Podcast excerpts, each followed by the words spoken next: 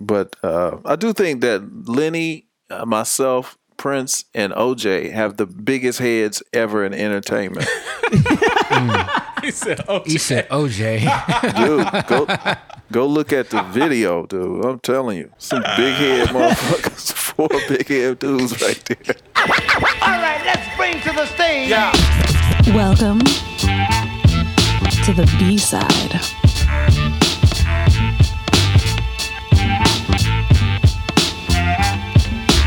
Scoop, Isaac, Jahan, Arthur, the music snobs.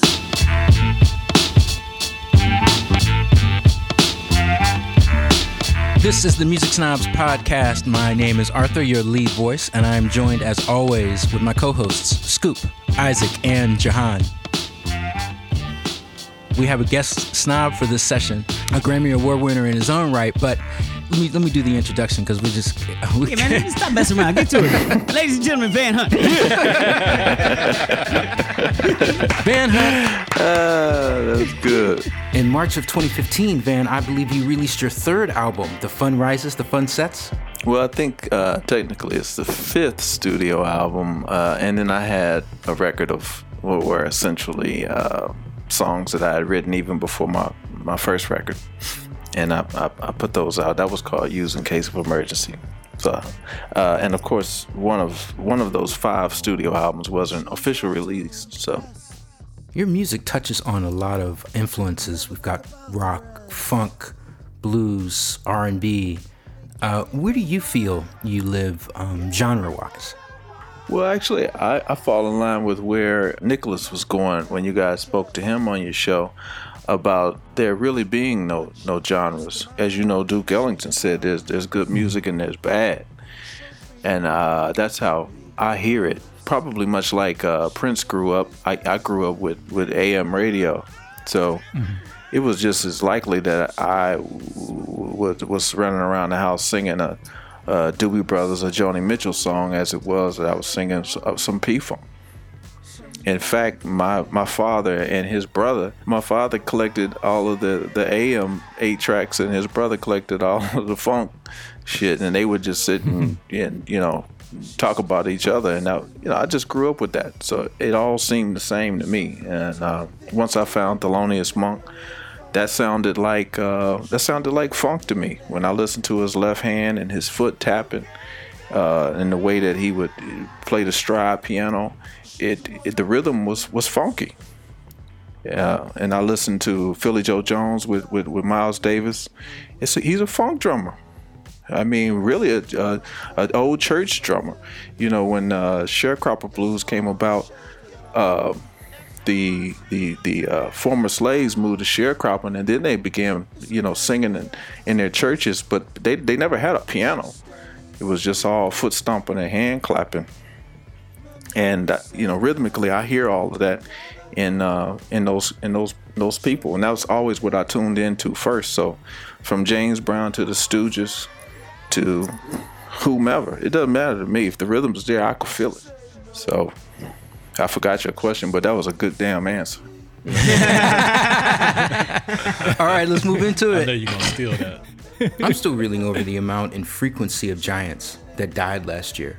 And, you know, death can do wonders for an artist's back catalog.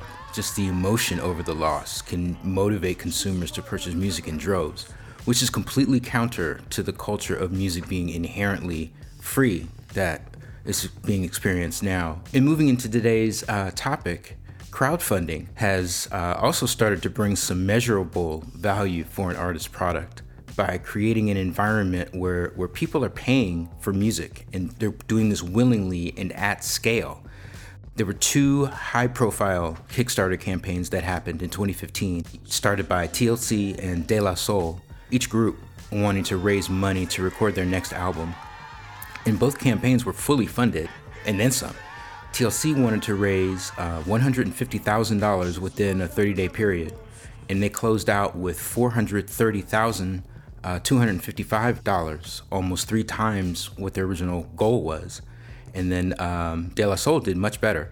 They raised $600,874 behind a $110,000 ask in the same time period. Yeah. Yeah. And this was a successful strategy for Van as well. Uh, your album, The Fun Rises, The Fun Sets, that you released in 2015, uh, was paid for entirely through uh, a, a campaign that you started on Pledge Music. So, do you feel that this is the answer? Crowdfunding campaigns like this are the answer to um, create better revenue streams for your work? Well, actually, uh, my campaign was based on, uh, as uh, I think it was Arthur who just said, trying to place a value on on the music. Um, we, you, when you guys talk about something being inherently free, I'm not here to argue whether or not music is inherently free, but I know that water is, and yet we bottle it up and even Starbucks will have a, a, a basket of, of bottled water sitting right there by the door. And you could easily grab one, walk out the store, and not pay anything for it. But most people don't because they know there's a price to pay for that. So I feel like music is the same thing. Yeah, you can easily grab the shit, but somebody put work into it and packaged it up and left it there. So there needs to be some standard in the society for what's going to be paid for and what isn't. And as long as we can begin there, I think it's a good starting place. So I just wanted to, to try and and ev- reevaluate the value of the music. So I just said, well, let's run a pre-order campaign with Pledge, and you know, uh, I used pledge because the, the word made sense to me. I mean, what is a pledge? It's something that you you put down as security for something in return. And I, I was giving people a look into how I make records and trying to get them to pre-order the music. That's really what it boiled down to. But even in that realm, I think it's difficult to uh, compare what you know what may be successful to me to what's successful for TLC, uh, to even De La Soul. You know, those groups and myself, even when we were all on major labels, we weren't on even playing fields. Uh, TLC, they, they, they, I don't know how many millions of records they sold. I haven't sold one million yet. so even when I had millions behind me. So I think, you know, of course they're gonna they're you know, they're gonna be successful, more successful in in however way they approach asking people to pay for their music. Like you can label it however you want to label it, but this is this is just where we are now. Instead of asking mm-hmm. for people to go to the store and pick up the music, you're asking them to to pledge or I don't know, ask them to pay for your your tour or your video or however you want to word it. And At the end of the day, you want to reach in their pocket and get them to pay for your shit. You know, I, I agree, and I think that at the core, what you're saying is that one is an investment, and what are you getting as in return of that investment? You know, because I think that raises the level of expectations, you know, of the person that is investing. Even though you know the audience could have a say so because they felt they invest whether one dollars or a hundred thousand dollars, you know, that's still an investment, and what are you getting in that return? If if you're funding something or you help funding something, if you don't like it, you have the power to go back and say change it. Right. You know, and yeah, I don't know how have you do. sense you have you have an investment. Exactly. A, uh, you're involved in it. Exactly. Exactly. I don't know how that works with artists. But here's my thing. Are we really talking about at the end of the day ethics? You know, Van made a great point about like, you know, using the water analogy. You know, it's it, uh, it's a real conversation here, not necessarily about how it's done, about but the ethics of an audience. Like, look, yes, we can get this free, but ethically, is that the right thing for us to do? To take it? Is that where we're at? Because we know somebody spent time and did this. We can actually walk out, and there's uh, at the end of the day, there's no consequence to this. You know, you can you can't walk out of Starbucks with a water and, like Van said, not suffer the ends of a con- of, of the consequence of that because now it's theft. You basically broken the law. There technically is not a law for doing that musically, Well, there is. It's just difficult to enforce. but but you're dealing with eth- the ethics of the people. Somebody, but basically, you're dealing with the public making the decision. Like, look, it's only ethical to pay for this because somebody put their heart and soul into this. Right. So taking the Starbucks analogy or the water analogy, I think that most people are inherently selfish, and they'll only ever do what they'll only ever do the bare minimum of what they have to do. you know, if a lot of shops didn't have any security or anybody watching the door, I think people would walk out en masse with free stuff. And I think it's the same reason that most people download music for free online because they're at home, they're alone, nobody's watching, and most likely there's no consequence. Well, okay. I agree with both of you. But the idea of sharing music that is not new. It wasn't something that came with the ability to be able to c- compress a file into a uh, an MP3 format that makes it easier to send over a digital connection. We we exchanged tapes all through the 70s and the 80s. We bought, we, you know, we recorded our father's or our sister's album, put it on a cassette tape, dubbed it for our friends. So that that's not new. Yeah, the but- but- vehicle of delivery is new and makes it a lot more accessible, and also gives you a larger pool of people in which, you know, to benefit from this. True, but the difference is that there still had to be an initial investment in order to do what we did in the 70s. Agreed. Somebody, but now you don't have to have that initial investment. You can go around that. So if one person, somebody had to purchase the actual album first in order to share it with everybody else. Now there's no purchase to begin with. You can share without an initial purpose. That changes everything. Somebody can just download it and get it for free and then share. You know what I'm saying? That there's no initial start point where the artist is going to get financially rewarded for creating that art. It's also a lot more anonymous. You can do all this stuff from the security blanket of your computer. But the opposite is true with crowdfunding. You're putting your money down, you're not anonymous. They have your credit card details, they have your email address, they can know who you are. And it's almost like you're making a connection with the artist. And you know, I, I certainly felt that way when I pledged for Van's album. And not just financially, but you felt like you were part of the process. You know, you got to watch the development of the album as it was being recorded. It, it's, it's cool. I genuinely felt like I was part of something. But that goes back to what I was saying about do you feel right? Like, okay, I put in this, how's this gonna change now? You know, do I have the power to say, you know what, I don't like that. I want this. I mean, like, I'm not gonna be like, well, you know what, man? Oh, hat, it was nice, but that it really wasn't hot, man. I need you to give me another song. I can tell you right now, there- are people who bought CDs from uh, Capitol Records who feel like I owe them something. They definitely feel like if they, you know, went out of their way to support me on Pledge, that you know, uh, there's a there's a deeper connection than just uh, consumer product, and all of that is true. I, I actually I don't disagree with anything any of you have said. I, I don't know if you understand amongst yourselves that that all of you are right. I think ultimately what we're talking about is what kind of society do we want to have. Um, now, having having said that, you know that's such a big uh, subject that you know I don't know if we could even uh, cover it in, in a two-hour conversation. But when you're talking about the ability to reach out directly to your fans and say, "I'm, I'm making this record," uh, can you pay for it? Uh, invest, uh, call it whatever it is. Shareholder, you can be an executive producer. I don't, whatever.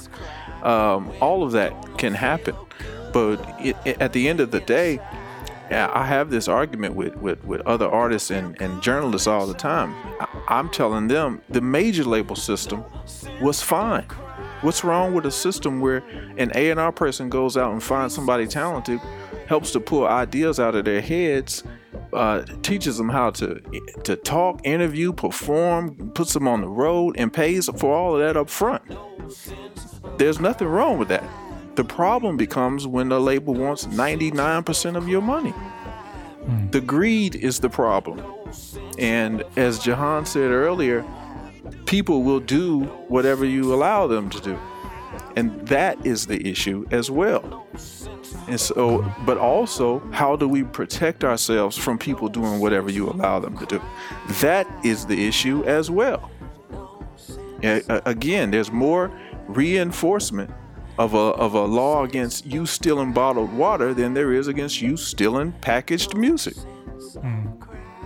That's a problem. Mm-hmm. If anybody wants to continue to hear packaged music. Mm-hmm. Because otherwise, you're gonna have motherfuckers showing up with a with a, with a little bitty uh, recorder talking about, "Hey man, I put a beat together. I'm gonna, I'm just throw this shit out and give it to you." And quite frankly, that's what the last 20 years have sounded like. That's what I'm about to say. You got that Basically, going on right now. You got that going on right now. Good point. Yeah. So and that's and that's why because there's there's nothing in the way of quality control, which all of that speaks to the kind of society that we have. From the consumer point of view, I can see cats who never pay for music, you know, who rip it completely off the internet. Mm-hmm. I can see those same cats doing crowdfunding because they don't see it the same way. Because you're talking about music that has been complete versus music that if I don't put some money on the table, I might not be able to get to, this dude may not be able to make his album and I really want to hear his music. I'm just pointing out the fact that I think in this culture, people probably don't view it uh, ripping music as a they, as opposed to crowdfunding. Yeah. I think they see it as two different things. Uh, yeah, I mean, I agree with that. Because that But threat, let me threat devil- is let me- real. You know what I'm saying? Yeah, it's like if I don't give him this money, the music is not going to get made. Okay, but let me devil's advocate this because because some of this I think also has to do with perception. You know, the perception that Usher's latest album, you know, I don't want to pay for it. I can just go to whatever whatever.com and download it. It's it's almost like well, Usher's a, a millionaire anyway. My 9.99 isn't going to hurt him if I don't give him this. All right. So you take an artist like that, a top tier artist, and put him in a crowdfunding context. You put Usher in the context of a Kickstarter campaign or a Pledge Music campaign. Now I'm talking about perception, right? Does it make it look like Usher is begging if he asks for money to make his next record? Usher, yes. Eh, De La okay. Soul, no. What about TLC? In other words, in other words, look, look, look. Kick, Kickstarter's thing is, hey, you set a base amount that you want to raise.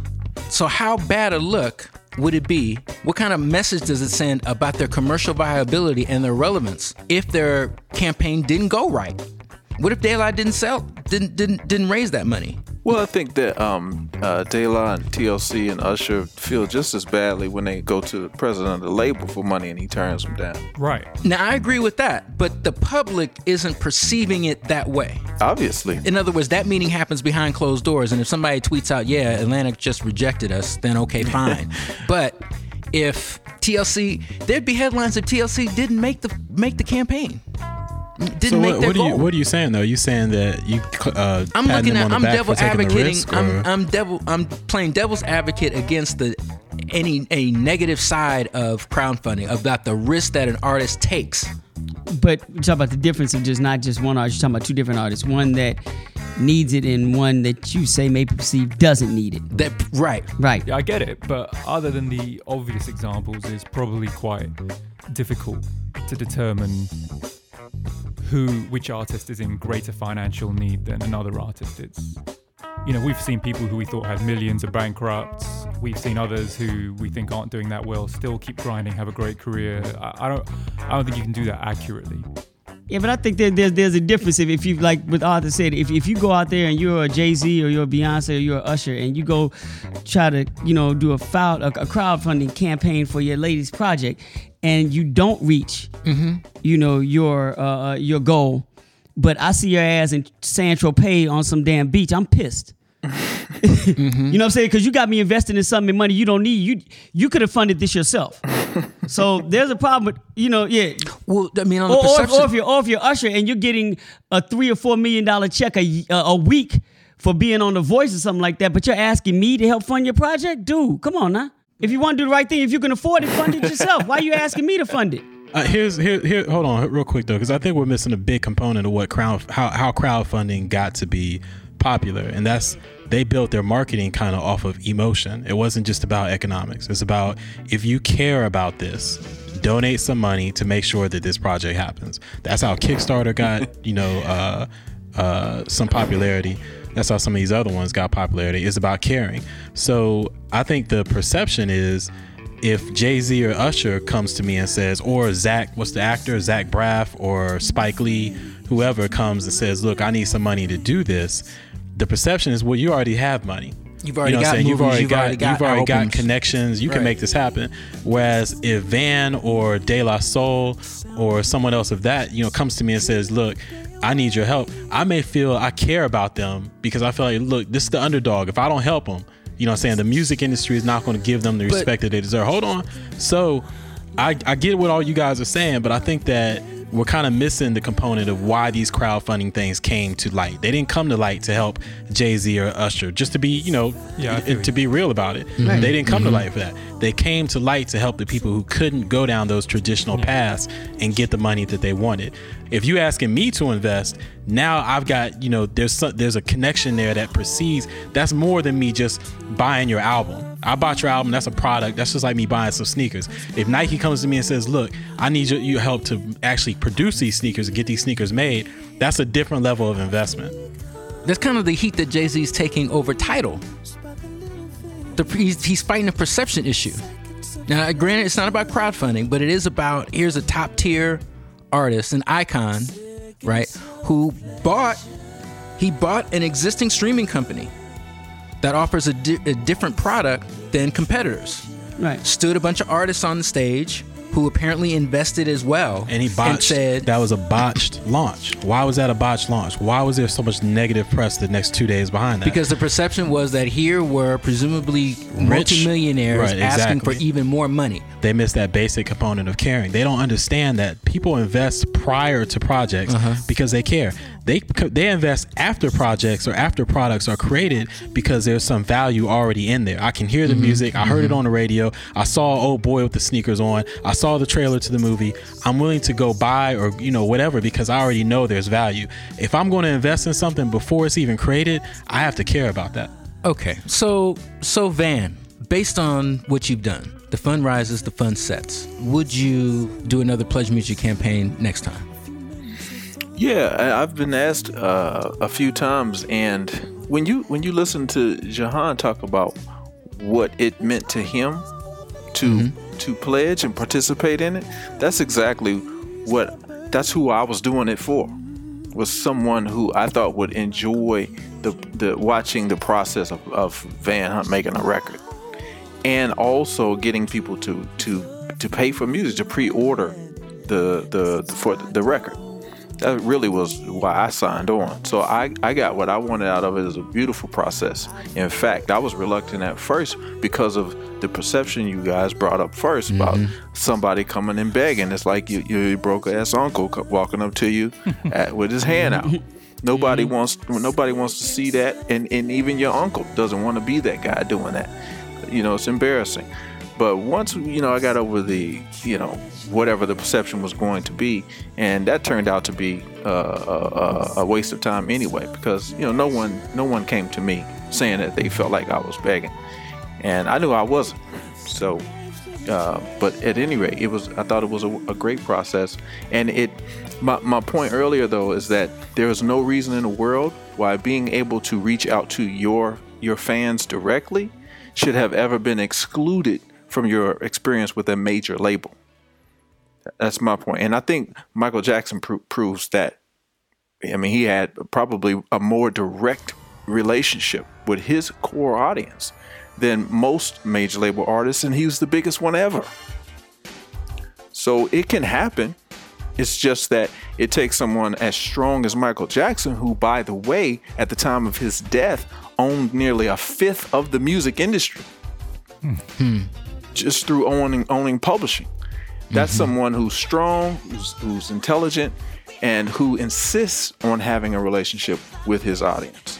Mm-hmm. And when you have that kind of artist on one side, and you have executives on the other side who can support that artist, that then you're you're talking about a brand new ball game where there's there's enough money there to support the artist. The artist doesn't have to go out and ask for money, ask for fans to invest in a project they haven't heard.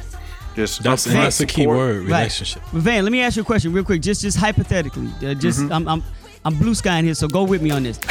let's see your project. Let's say your project right now gets like Taylor Swift attention. You get what I'm saying? Like all of a sudden you blow and you have generated, you know, an equivalent of 2 million, 2.3 million. So, you know, this is this you you know, you basically cross an entirely different landscape. And now you're that dude. You you are the Taylor Swift. Does that change what you do on your next project in crowdfunding? Do you go about it a different way because now you're looked at differently. Uh, well, I think so. You're talking about if I reach that Taylor Swift success through this pledge campaign. Yes, exactly. Uh, yeah, I, I think that it would it would prove that there's absolutely nothing wrong with a successful artist having a more direct connection with their fan base.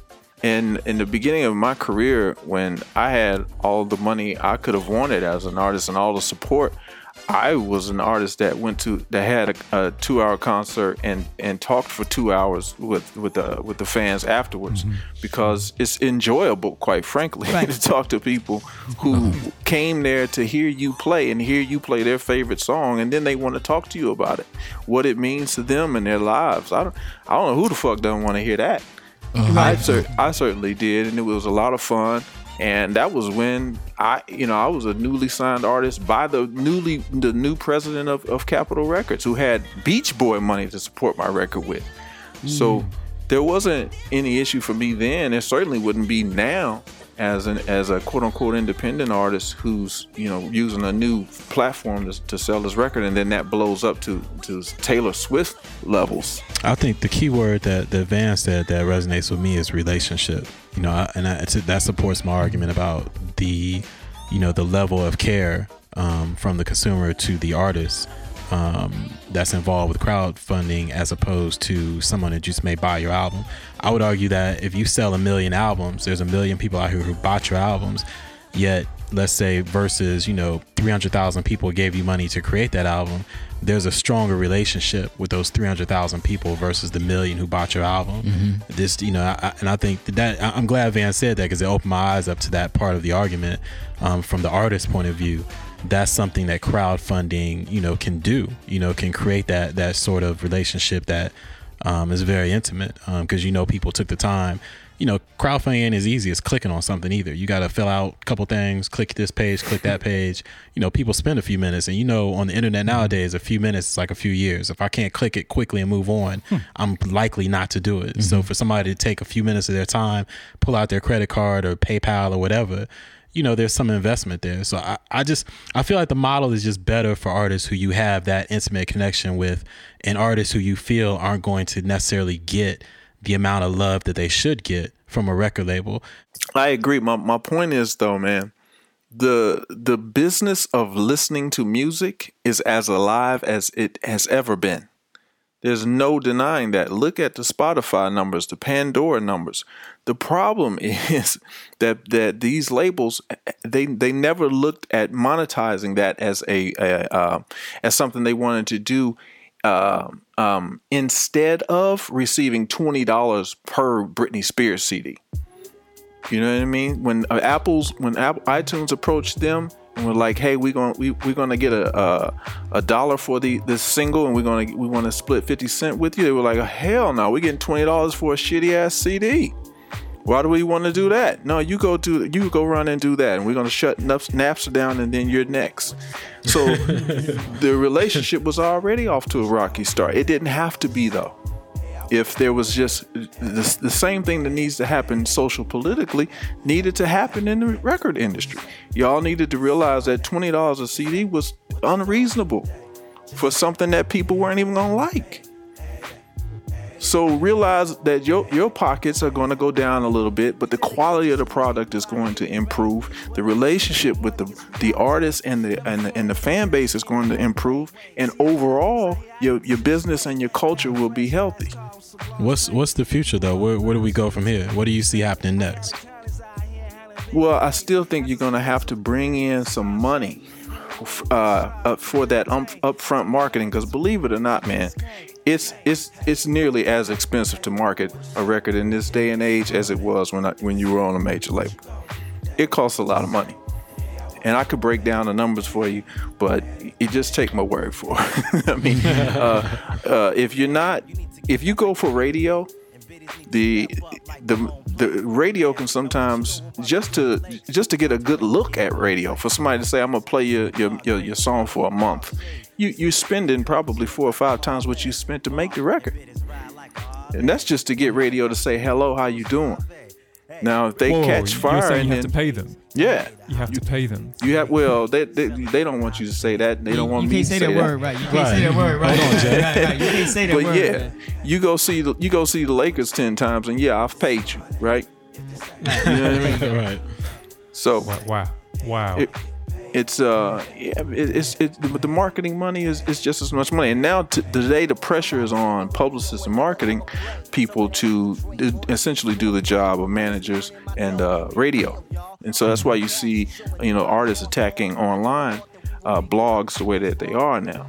But all, all only thing that happens is all the money that once went to radio now goes to a publicist.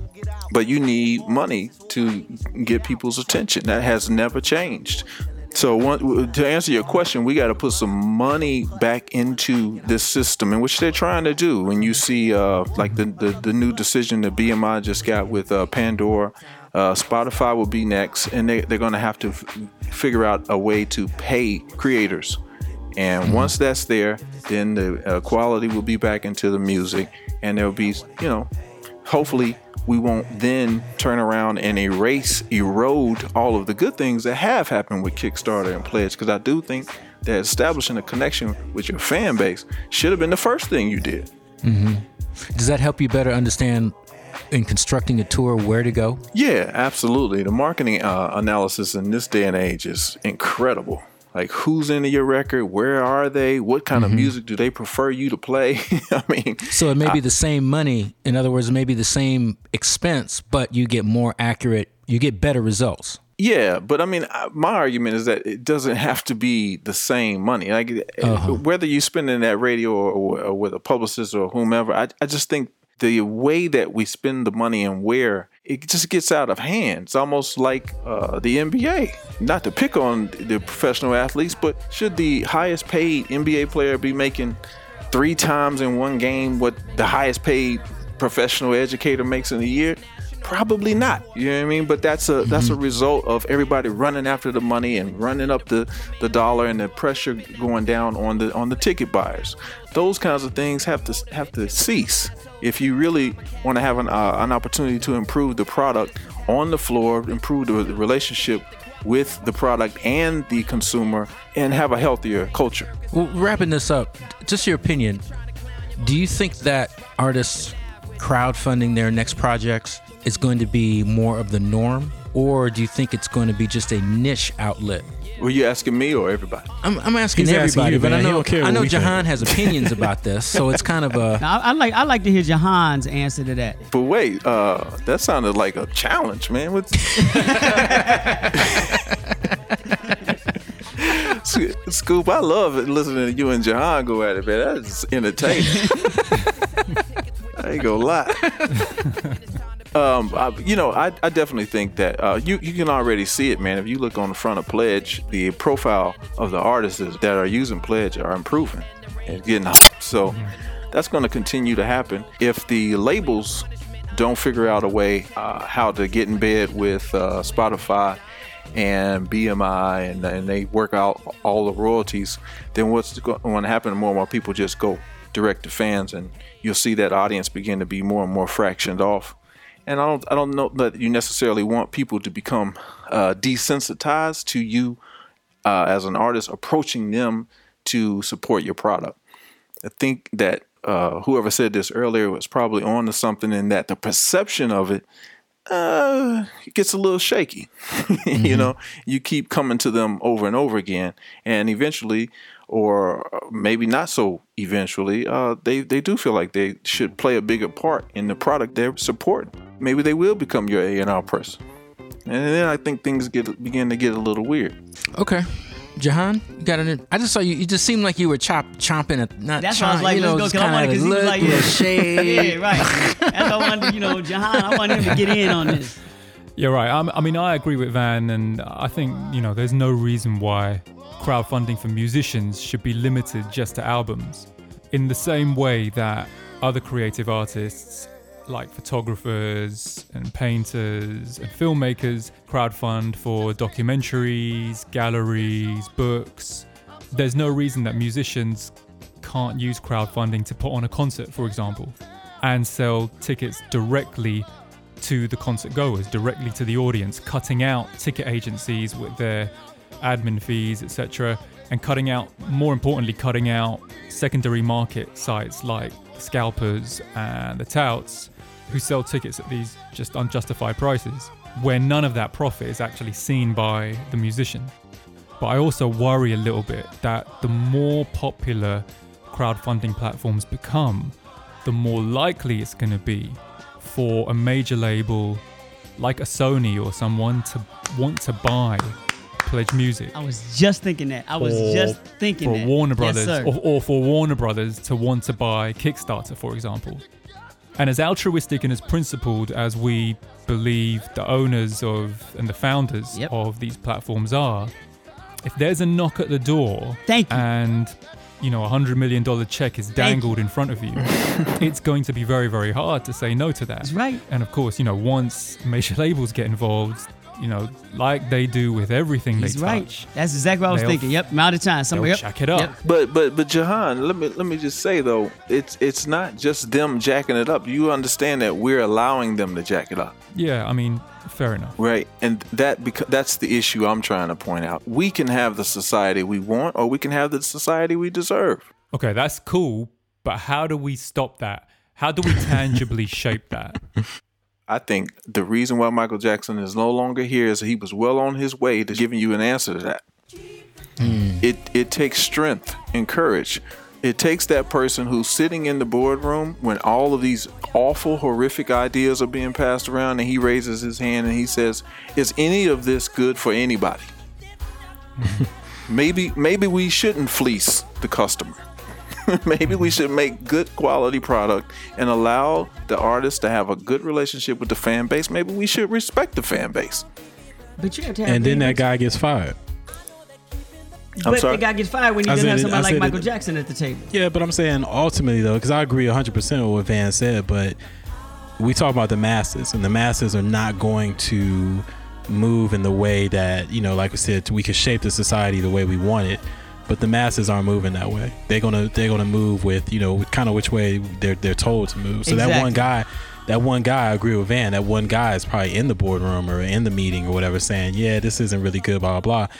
He's in the minority. He's the outcast. But, you know? here's the deal, but even if it is, and I think Michael Jackson is, is an anomaly in this situation because we're not going to find. You have to be in order to get this done. You're not going to find anybody that powerful. Yeah, You know, that, that, yeah, that, that yeah. also holds the talent inside of him. Like not only do I have the financial backing that I've been able to uh, uh, uh, secure over the course of my career, like basically I can do this myself, but I also have the talent to do this on my own. You're not to find that individual. But the problem is, is with these with this big money that we're talking about, that even if you do have the next Michael Jackson to come to the boardroom and make sure this happens, the public is to be told that he's the devil.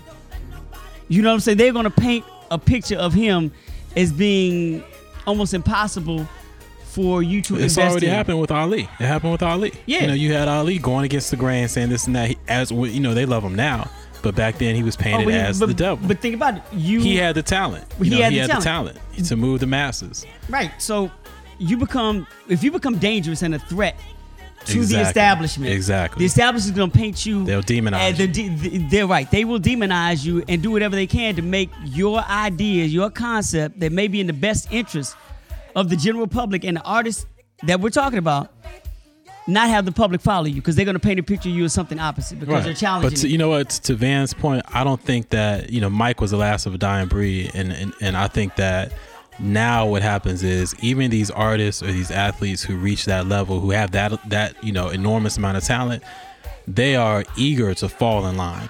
They're they don't want to be uh, the outcast. They know, look, we can make this. I can make even more money by supporting what the establishment says. Um, so to Van's point, I think for anything to happen, yeah, it's going to take either that artist or group of artists or a group of consumers to move in a different direction. I think there's more hope with the consumer than there is with the artists right now. I think that the, the consumers are the ones that are starting to move away from these established ideas um, more so than the artists are. Okay. All right, let's move on. Okay, we're going to shake this up a little bit. We've got a new segment that we call Versus. And Versus, where we take um, if we were, for example, we were going to talk about uh, a sneaker, and we said, okay, the Air Jordan 3 versus the Air Jordan 23, and we're going to divide up the teams That's not even a That's conversation. what I'm saying. and argue. Need a better Just try- I'm. I'm trying to, I'm trying to Right, right, paint a broad stroke, Right. obvious. Stay within the top ten at least. Without You know, first ten. Yeah, Air Jordan 3 against the Air Force One. Yeah, there you go. That's a conversation. Now There you got to argue. Yeah, right. So what we're gonna do is because we got five of us, I'll be the So wait, I'll, I'll is be the ref. This is gonna be a regular. This is. I thought you were just doing this for this one particular thing. This is n- new. It's all, it's all show, We'll man. see. We do We'll it see we after. I, this I, no, I didn't. no, I thought this was just the one we were doing. This is a. You know, I didn't know this was gonna be an ongoing. You know, thing that, that we brought to the show. We'll That's see. all. We'll see didn't after this one. We'll see after this one. So I'm gonna divide up teams, and I'm gonna give a subject in which So Two we, snobs we need to each have argue to, for. We have to pick. Are you going to assign us I'm the gonna side? I'm gonna assign you a and then side we have to that argue have that to side for. regardless of how we really feel. regardless as to how you really Oh, feel. this shit feels like what I do on first tape. Good. and at the end of it, you know, we get- see who I- had this. We see who had the better argument for the side, and then you can reveal what you you know what you really felt about it. So you might be finding yourself arguing against something that you truly believe in. So we going back to civics class, or is this debate class? All right. So Prince's official catalog versus Prince's bootleg or his vault catalog. Okay, I see grins going around. So now, Hold on, John wants to say something. Go ahead, Jay. No, I'm fine. All Now, right, Jahan wants to. Jahan wants to argue both sides. all right. He's got a third Arthur, side. Arthur, all right. I want, Arthur, I want the vault and I want the, the store. I want both sides. I want the closet. I got the closet argument. Can I get the closet? so I'm putting Scoop and Jahan on the same team, Ah, Okay. and I'm giving Scoop and Jahan Prince's official catalog to argue, and I'm giving Isaac and Van Hunt Prince's bootleg catalog to argue. So which is the greater catalog? this ain't even a conversation, but go ahead. Jahan. This is like Air Force. This, this, this, this Jahan. now I see why you did that Jordan uh, uh, Wait, analogy. Wait, what does he get to decide and vote? How does this work? What are you? Is he? Are you the? Are you Oz? I'm odd man out, so I, I, I have no I have no way in. I'm just I, I, Yeah, That's, that's a bitch move. That's a, just- punk, that's a punk move. That's a punk. I, I apologize, Van Hunt, for Arthur's. Uh, Well, you know, five, it- there's, it's simple math. There's five of us. Usually there's only four. We're the prosecution, they're the defense, and Arthur's the judge. there, there you go. Spoken from the from the lawyer. So Prince's official catalog, we've got his classic 80s catalog, we've got his mediocre 90s catalog that you can go against, his bootleg catalog, stuff all through the 80s, albums that weren't released, albums that were re-released in other configurations, piecemealed out to stuff, stuff that he reworked and ruined. I, you know what though? To start this off with, I will. I'm on the bootleg side. You're on the bootleg side. I'm on the bootleg side. I will stack the consistency and the longevity of his bootleg catalog versus the consistency and the longevity of his official releases. I'll stack those up against you, and the bootleg is winning. The bootleg wins. Jahan, shut this down for me, man. Yeah, Jahan- Jahan for the rebuttal. Yeah, Jahan, Jahan, drop the mic on these fools. drop the mic on them, man. Come on, I'm going to shut it down with five words. my man. The Ballad of Dorothy, Dorothy Parker. Parker. Good night. What didn't that start off as a bootleg though? Nope. Arguably all his stuff. Hey Van, arguably all his stuff started off as a bootleg though. Which version though? Which version though? See, I'm gonna pull Jahan's tricks against himself. Which version? No, no, no, no, no. There's only one version of Dorothy Parker, and that's the version that's been released on Sign. I mean, some people say there's an extended version, but that ain't There, never been released, ah, ah, there you go. There you go. There you go. so hold on. If it's the greatest song ever made, and there's an extended version that's never released, shouldn't the extended version be better because it's more of the same? Not No, necessarily. you Sometimes can't, you, you can mess can't up argue something thing. you right. ain't heard. You can't argue something you ain't heard. Come on, Van. Well, I, I- I think it's really simple, man. When, when you're talking about the vault, first of all, a lot of that uh, has has never been heard by anybody. You got to include songs like Wally that no hmm. one's ever heard hmm. except for some engineer who says it was the greatest Prince song she's ever heard, and she worked for him from '82 to '87 during arguably his strongest run. She said that was the best shit she'd ever heard him do. So to me, the sexiness and the allure of the unknown vault, psh, dude, as long as that shit stays unreleased and unheard, it kills the shit we've heard. nah, see, I look. There's a reason, and I give I give my man credit. He's he's he's a perfectionist to a degree in what he does. He he he experiments a lot, but at the end of the day, he's still a perfectionist. And I'm going to say that there's a reason that he put out and allowed to be put out what he put out. He had to feel strong about it. Oh, And I'm I- glad. You, I'm glad you. Okay, go ahead. Finish that. Yeah, I'm because glad I you don't, said you know, that. as, as much as Prince tends to possibly shit on his audience, I don't, I don't think he shits on them to the degree that he's gonna like just put out bullshit. There's a reason some of the shit that he puts out is what he puts out. So, for a commercial standpoint, he knows what's gonna resonate and who's gonna speak for him. And at the end of the day, he has to answer to that always. The vault and the bootlegs you can hide behind. As an artist, you have to honor what is part of your catalog and what you put out to the public. And I believe him as an artist, he put out what he felt was strongest at that time. But he's one of those few uh, artists who actually have a volume. Really, the fans that almost forced the the unreleased stuff out into the open. Yeah, because it's so good. But listen, I'm glad Scoop said what he said because basically Scoop's argument is that we should trust Prince's judgment. Let me say that again. Scoop's argument is that we should trust Prince's No, I said no, Prince listen, Rogers Nelson's listen, no, judgment. No, no, no. Listen, Since stop, 87, stop, stop, no, wait, no, no, no, since no, no, 87, no, wait, wait, 88. listen, listen, listen. Raise your hand if you have trusted Prince's judgment. wait, wait. I never said trust. No, I said I meant I didn't say trust, but respect, right, respect. his right. Respect, his okay, respect. Respect Raise your hand if since 19 since post 1988 89 if you have respected Prince's judgment. Nobody has a Van, I can't see you, but I'm assuming that your hand is down. so to rest my case, I'm going with the bootlegs. I assume that probably some brilliant, you know, unbelievably, unbelievably incredible stuff has been put in that vault probably since 1991 that we will never hear. This cat, since I mean, we've talked about it many times on the show, and I've even argued against this, but since '91, especially Jahan has been like, dude's judgment is terrible as far as what he's released. Thank you. We can go back in the tape. So, listen. but but but So the stuff from, 79 wait, to 91. Okay, but, but 77 to but hold on. 91 or what? I'm sorry. 77 to 2015. I I'm not, a, you know, I'm not good at math. How many, how, how many years that is? But it's more than 77 from F, from 77 to say 90, 91. He's got more years now. So if we look at More at years all, doesn't necessarily mean more product. the bootlegs and stuff that we But haven't like, heard. but- if but- we if we go if, uh, if we go if we going by if we told by your, your statement, if I respect his judgment, I don't respect dude's judgment since '91. I I'm respect, I respect, okay, I respect his judgment since 77. And what I'm saying from 77 to 91, what he put out, he knowingly put out. I respect that. Now, the same, if, we, if we're going to go apples and oranges, deal with how much material is put out, that's a whole different thing. If you're Well, going by years, that doesn't Well, mean look. he putting out the same amount. Well, I'm saying on. between the time, look, if he decides not to put out uh, uh, uh, uh, what, whatever, he didn't decide to put out Purple Rain. He didn't decide to put out you know, uh, uh, soft and wet. He didn't decide to put out dance music sex for me. He decided to put out sign of the times. He's like, no, I'm not gonna put. He decided not to put out anything that he did for the time. I'm not gonna put that out. Nothing I did for the family, I'm Yeah. putting out. I'm deciding not to put any of this out. Nothing of this out because you're asking me to disregard the respect for his judgment to decide to put that out when he had other stuff in the can and then just hold everything from 91 against him.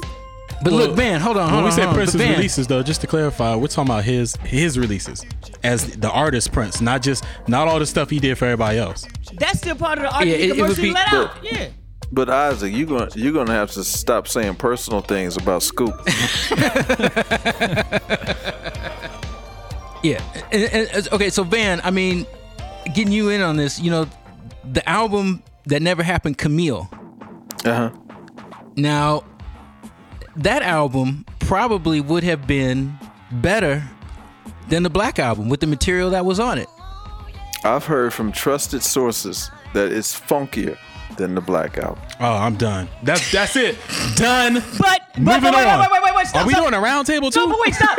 No, wait, stop. But the stuff that was on Camille still eventually got released on other albums.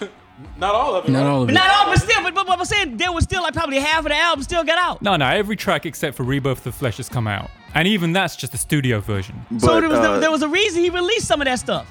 But Scoop, and and, and it's it's unfair because I I happen to, to have relationships with many people around the camp. Ain't nothing unfair on this show. but but I will I will say I will say that most of the stuff that we have heard has been a deliberate leak, and I have that on good faith as well. And I also know that this guy is one of the most methodical, disciplined musicians any of us has ever seen, maybe with the exception of James Brown, in in the popular idiom. And uh, I said that at the very beginning.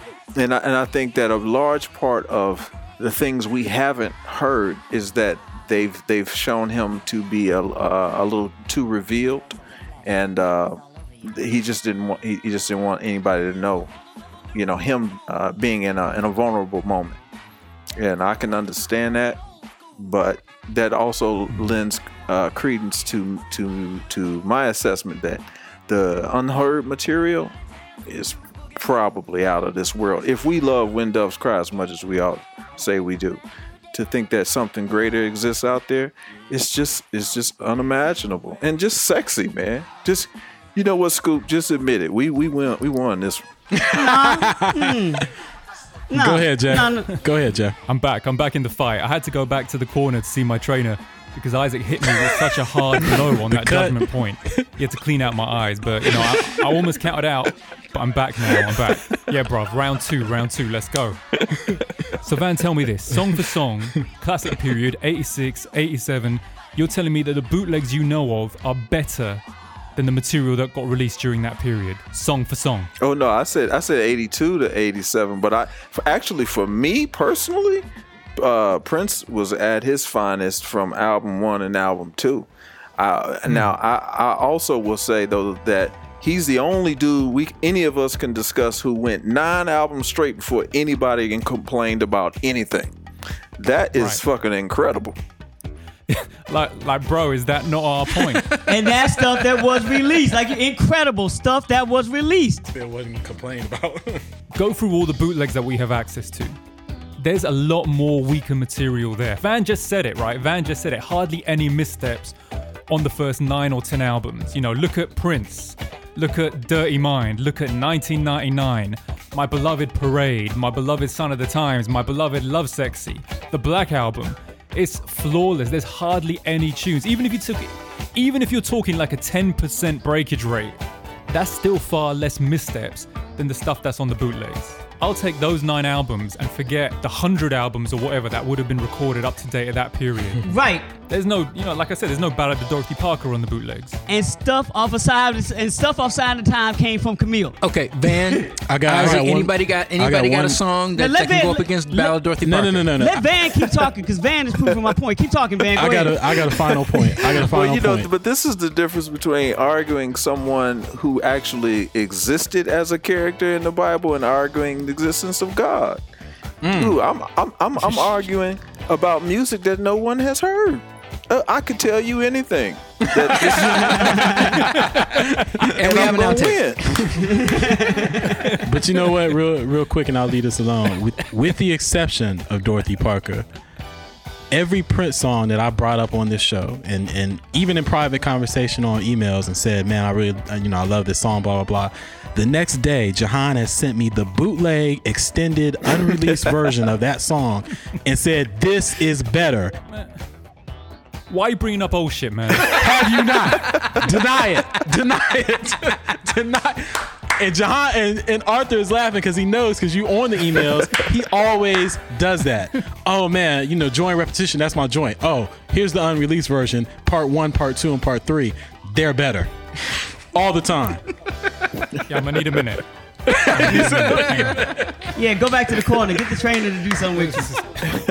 This is incredibly unfair. See, that's, that, that, that's your boy going below the belt and bringing up something personal Hey, into the conversation. See, that, that's your boy. Van, he will send me some shit. I mean, I've been listening to Prince since I've been alive. This dude will send me something that Prince probably forgot he had and be like, this is better than the official release. Those will be his exact words on the email. Judge, that wasn't on his witness list. what kind of court you running? That's hearsay. That's hearsay. I'm done. I'll drop my mic. So look, so I'll, I'll, I'll say this. I'll say this. Yeah, you know the vault's all right, It's, it's You don't even sound Right, right. You, ain't- You don't even sound. you don't even sound You fucking up the whole case. right. Van sounded more convincing. The judge on is shaking his side head than at he you right did- now. You just did right then. Van sounded more convincing. The man. jury is like that dude is lying. all right, all right, all right. Round three, round three. What about the B sides, bro? Mm. Mm. You know, B sides. They are all in each and every case incredible, irresistible bitch. 17 days. Erotic City, Shockadelica, Scarlet Pussy, La La La Hee Hee Hee. She's always in my hair. Hello. Mm. That was just a Lecture to taste. That was a taste. Let him let him finish. That experience of running home and hearing the new track for the very first time, that experience was so special to us. Who are you to take that away from our childhoods? Listen, now you're trying to get emotional. Get it, get on him. Are you gonna break down and cry on the stand next? right, right, right. This is my Matthew McConaughey, a time to kill moment. Hilarious. I like this segment. Yeah, man. like my man uh, Timbaland told me about Eminem. You know, six million people can't be wrong. There you go. Nah, Prince is alright. Have y'all have y'all ever heard him go and do a concert with straight bootleg shit that nobody ever heard before? And he has the power to do that. No, it doesn't happen. I What dis- does he go with? I disagree with Tim. Six million. How many people voted No, no, for no. Bush? No, wait, wait, Six wait. million people can't be wrong. Who won, Arthur? Who won? No, but answer my question. Mm. Has he No, ever we ain't, done we a ain't concert? done. I, I, I don't think we're done yet. No, ever, ever. Huh? Has he ever done a concert, which he has the power to do? With We straight did straight bootlegs? bootlegs, yes. Stuff we never heard, and he has the power and never and just didn't do any unreleased. Right. do- I don't know. I would imagine though he has. I would bet imagine- because this would dude has probably performed how many would- I how many thousands of times. I would bet he's never done that. Yeah. Can And even- other, and even if he and- and even more even more interesting question: If he did a concert with straight bootlegs, I bet you that'd be the most talked about concert that he did Talked that year. about and attended to and beloved or something totally I bet you it'd be the most beloved. But whatever. That's what you're betting on, and you're guessing on something that hasn't happened. My Well, you thing is asked me something. How am I supposed to know? I don't know if it happened That's or my not. but- point. Is that Let's ask Van, He's 'cause had, Van knows. He's had the choice to do it. He's had the But- option but- to do it. he's the only he's But the he artist I did think do of a, that could do uh, that. Hold he- up. But he he's had the option to entire do it Go ahead, concert. go for some years, and he hasn't Wait, done wait, There's a Van, reason wait, wait. Let Van, it. That's let my Van point. get in. Let Van get in. I said, but he did do an entire concert of Rave Un2 the Joy Fantastic.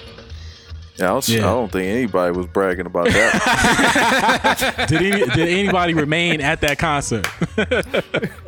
Shit, that Okay. was Well, an official that's post- release. that's Oh, wait, post wait, wait, well, But, but my I got point one is that point. he's had a chance to do that, and there's a reason he hasn't. but Okay, Scoop, look, you're saying on. he hasn't done it. Do you know for sure that he hasn't done that? I know for sure that if he has done it one time, it doesn't match all the other times he's had a chance to and not done it. Right. What? No, I'm saying if he, if he has a uh, if, if he as an artist has all this music in his vault, he can perform shit that we've never heard before. He does There's it a- all the time, though. But you, But no, no, you're I'm saying talking if about he's whole concerts. He Oh, oh chooses okay. to to, to perform on his own accord the shit that has been released. okay, so let's let me reason ask you this. If he did a concert with two released songs and did 20 unreleased songs, what would you call that? Would you would you say? Would you? That mean that would say to me that he's still vying towards doing the stuff and loving the stuff that he put out commercially. Hmm. okay. That's that's thin. But it, but it exists. The judge, when the judge says it's thin, the judge like that's thin. So look, oh wait a minute, is my mic on? let's get let's let's get a Well, repre- let's look, get a here's the- representative from either side to just here's make a closing Here's argument. the, at least I'm still swinging. I ain't sitting on the sideline in the corner. And I'm Nah, out here still fighting. But I'm, I'm out here still fighting. I may be taking blows, but I'm out here still No, no, fighting. So look, John, can you make a closing argument for your side? All right, all right. So, so aside from the fact that I don't want to live in a world without if I was your girlfriend, most of the evidence that the defense claims to have is either inadmissible or just plain doesn't exist. Now they're disingenuously pointing to all this stuff that we don't actually have and that no one's heard, and they're claiming that it's all magical, instead of pointing to the only two official releases of Vault material that we actually have, which are mm. 1998's Crystal Ball and 1999's The Vault, Old Friends for Sale. Because those two albums are the only evidence of Vault material that's actually admissible here. And neither one of those suits their argument because the ratio of weak material to strong material was too high. Is that his closing argument? Is that your closing argument? Because you're asking a lot of questions. In part. All right, cool, yeah. cool, cool. No, no, let him roll with that. Let him roll with that. No, because see, the, the beauty of closing arguments is you can ask rhetorical questions, That's, that's why. and no one else is allowed to question it. They're basically lying to you. They're weaving this fiction which is way beyond the evidence that they have. Oh, oh, now he's accusing us of just making shit up. Stella got his groove back. So, in conclusion, Your Honor, the only evidence we have really is the official catalogue, specifically 1978 to 1991. He's he's shorting the catalog. He's shorting the catalog. he's shorting the catalog. Okay. No, no, because this is great. No, no, because he he changed his name from Prince to Symbol. So you know, it's a different. That's a different client. That's not. I'm not representing. We're not representing. The last twenty years. No, no, because see, Jackson Jahan. We're not. We're not. We're not representing that client. That's a different client. We're representing Prince. Well, well, well, let me ask you this: the best sex you've ever had. It has lived longer in your mind as an idea and a mm. fantasy. It mm. has improved only with time. Mm. Now, if that girl came to you today and said, "You know what? It could have even been better," and the shit that I held back from you was the best part of me that has ever existed. Dude, it's over. It's over. Case closed. Damn. Arthur. I think the edge goes to the vault. Thank you. We should also put this up for Twitter Mistrial. vote. Mistrial. So, okay, did I, of the four of you, did anybody argue the opposite side? Well, of the three of you besides Jahan, did anybody argue the opposite side? I did. But they, I mean, so you believe the bootleg catalog? Scoop Oh, yeah. believes bootleg catalog. Yeah, is without strong. question. And I Jahan, I'm assuming you believe the bootleg catalog is larger. No, honestly, I'm stuck between. It's impossible to tell for me. I have literally thousands of songs, but there's just so many gems in both groups. I can't, you know, I, I can't live without either. So Uh, first of all, let me say, I, I, the other point I was gonna make: if John's crib was on fire and he had two hard drives, one with release and unreleased, that brother's grabbing the unreleased. I, and he can only grab one. He's grabbing the unreleased. He may think for a minute. Actually, he may think for a long 20, 30 minutes because he would stand there and deliberate with himself. But he's going to grab the unreleased. And be burnt to death with Burnt to death. hard drive in his Wait. I wanna, man. I wanna know what you like the black box. Oh, but It'd you know, Arthur, it'll to, survive. to answer your question, I uh, I'm kind of in line with John. I think it's impossible because to live without Dorothy Parker is is that's that's unimaginable to me. But at the same time, there's bootleg stuff that you know, all my dreams. You know, it's like these songs are you know it mean so much to me that to live without them is hard. So I agree with John. It's kind of it's it's impossible. So I, I had to argue. During that argument, I had to say a lot of stuff that I really didn't feel, but I had to say it. All right, Mr. Hunt, did you agree? Did you agree with what you argued for? well, I have to say that uh, uh, Scoop and Isaac, in particular, did really well arguing shit they didn't even believe. I mean, Scoop actually scared me. He got so loud. but uh, you know, I, I- hey man, I mean, Prince is. I, I think that he, uh, in terms of uh, the commercial realm of music, you you think about uh, what came before him, just before him with with with Marvin Gaye and Sly, and he was uh, the, birth of, of a fantastic time in in our in our culture.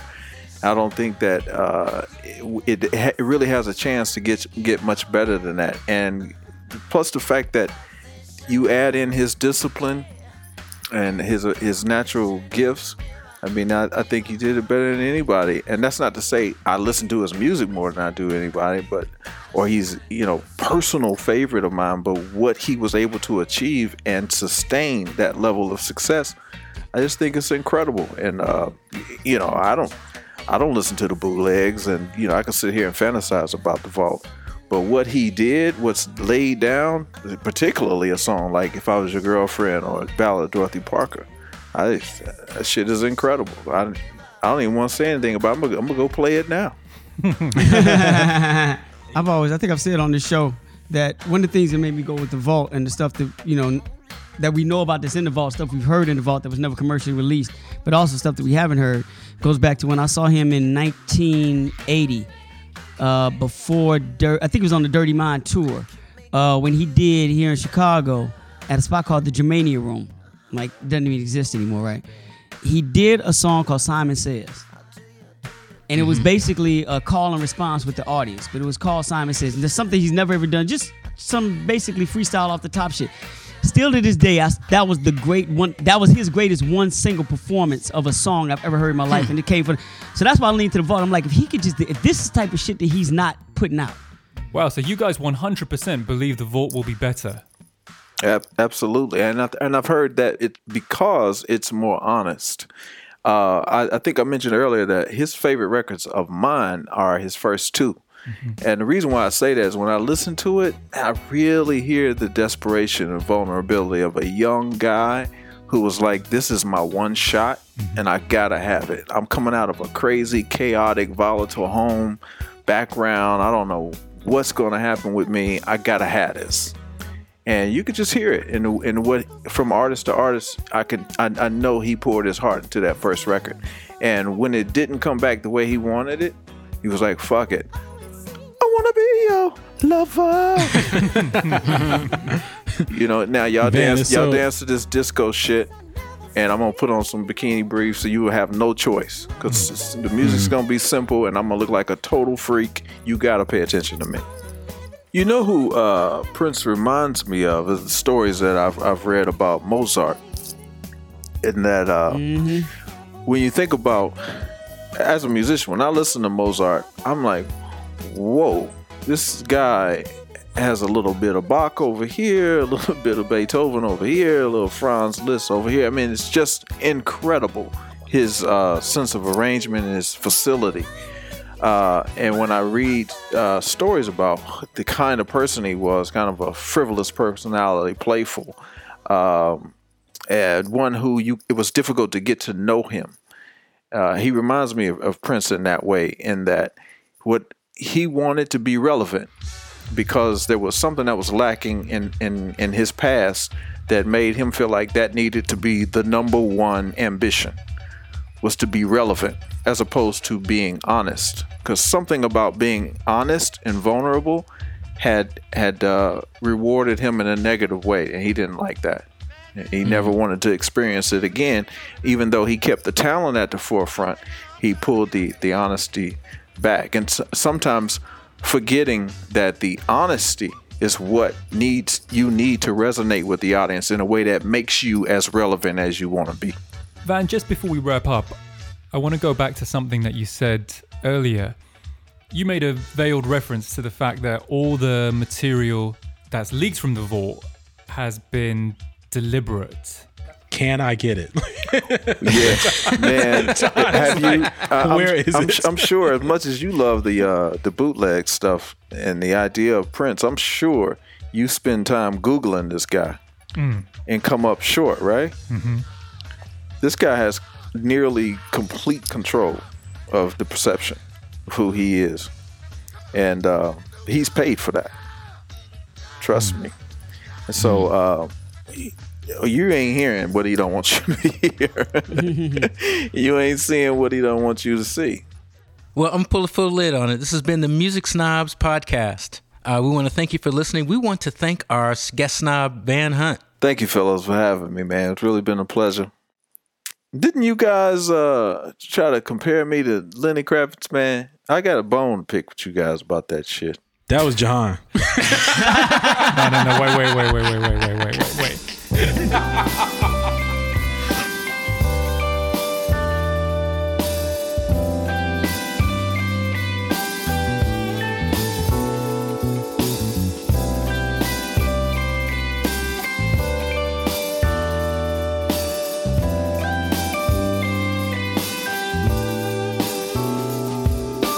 This has been the Music Snobs podcast, and we'd like to thank our special guest Van Hunt for joining us today.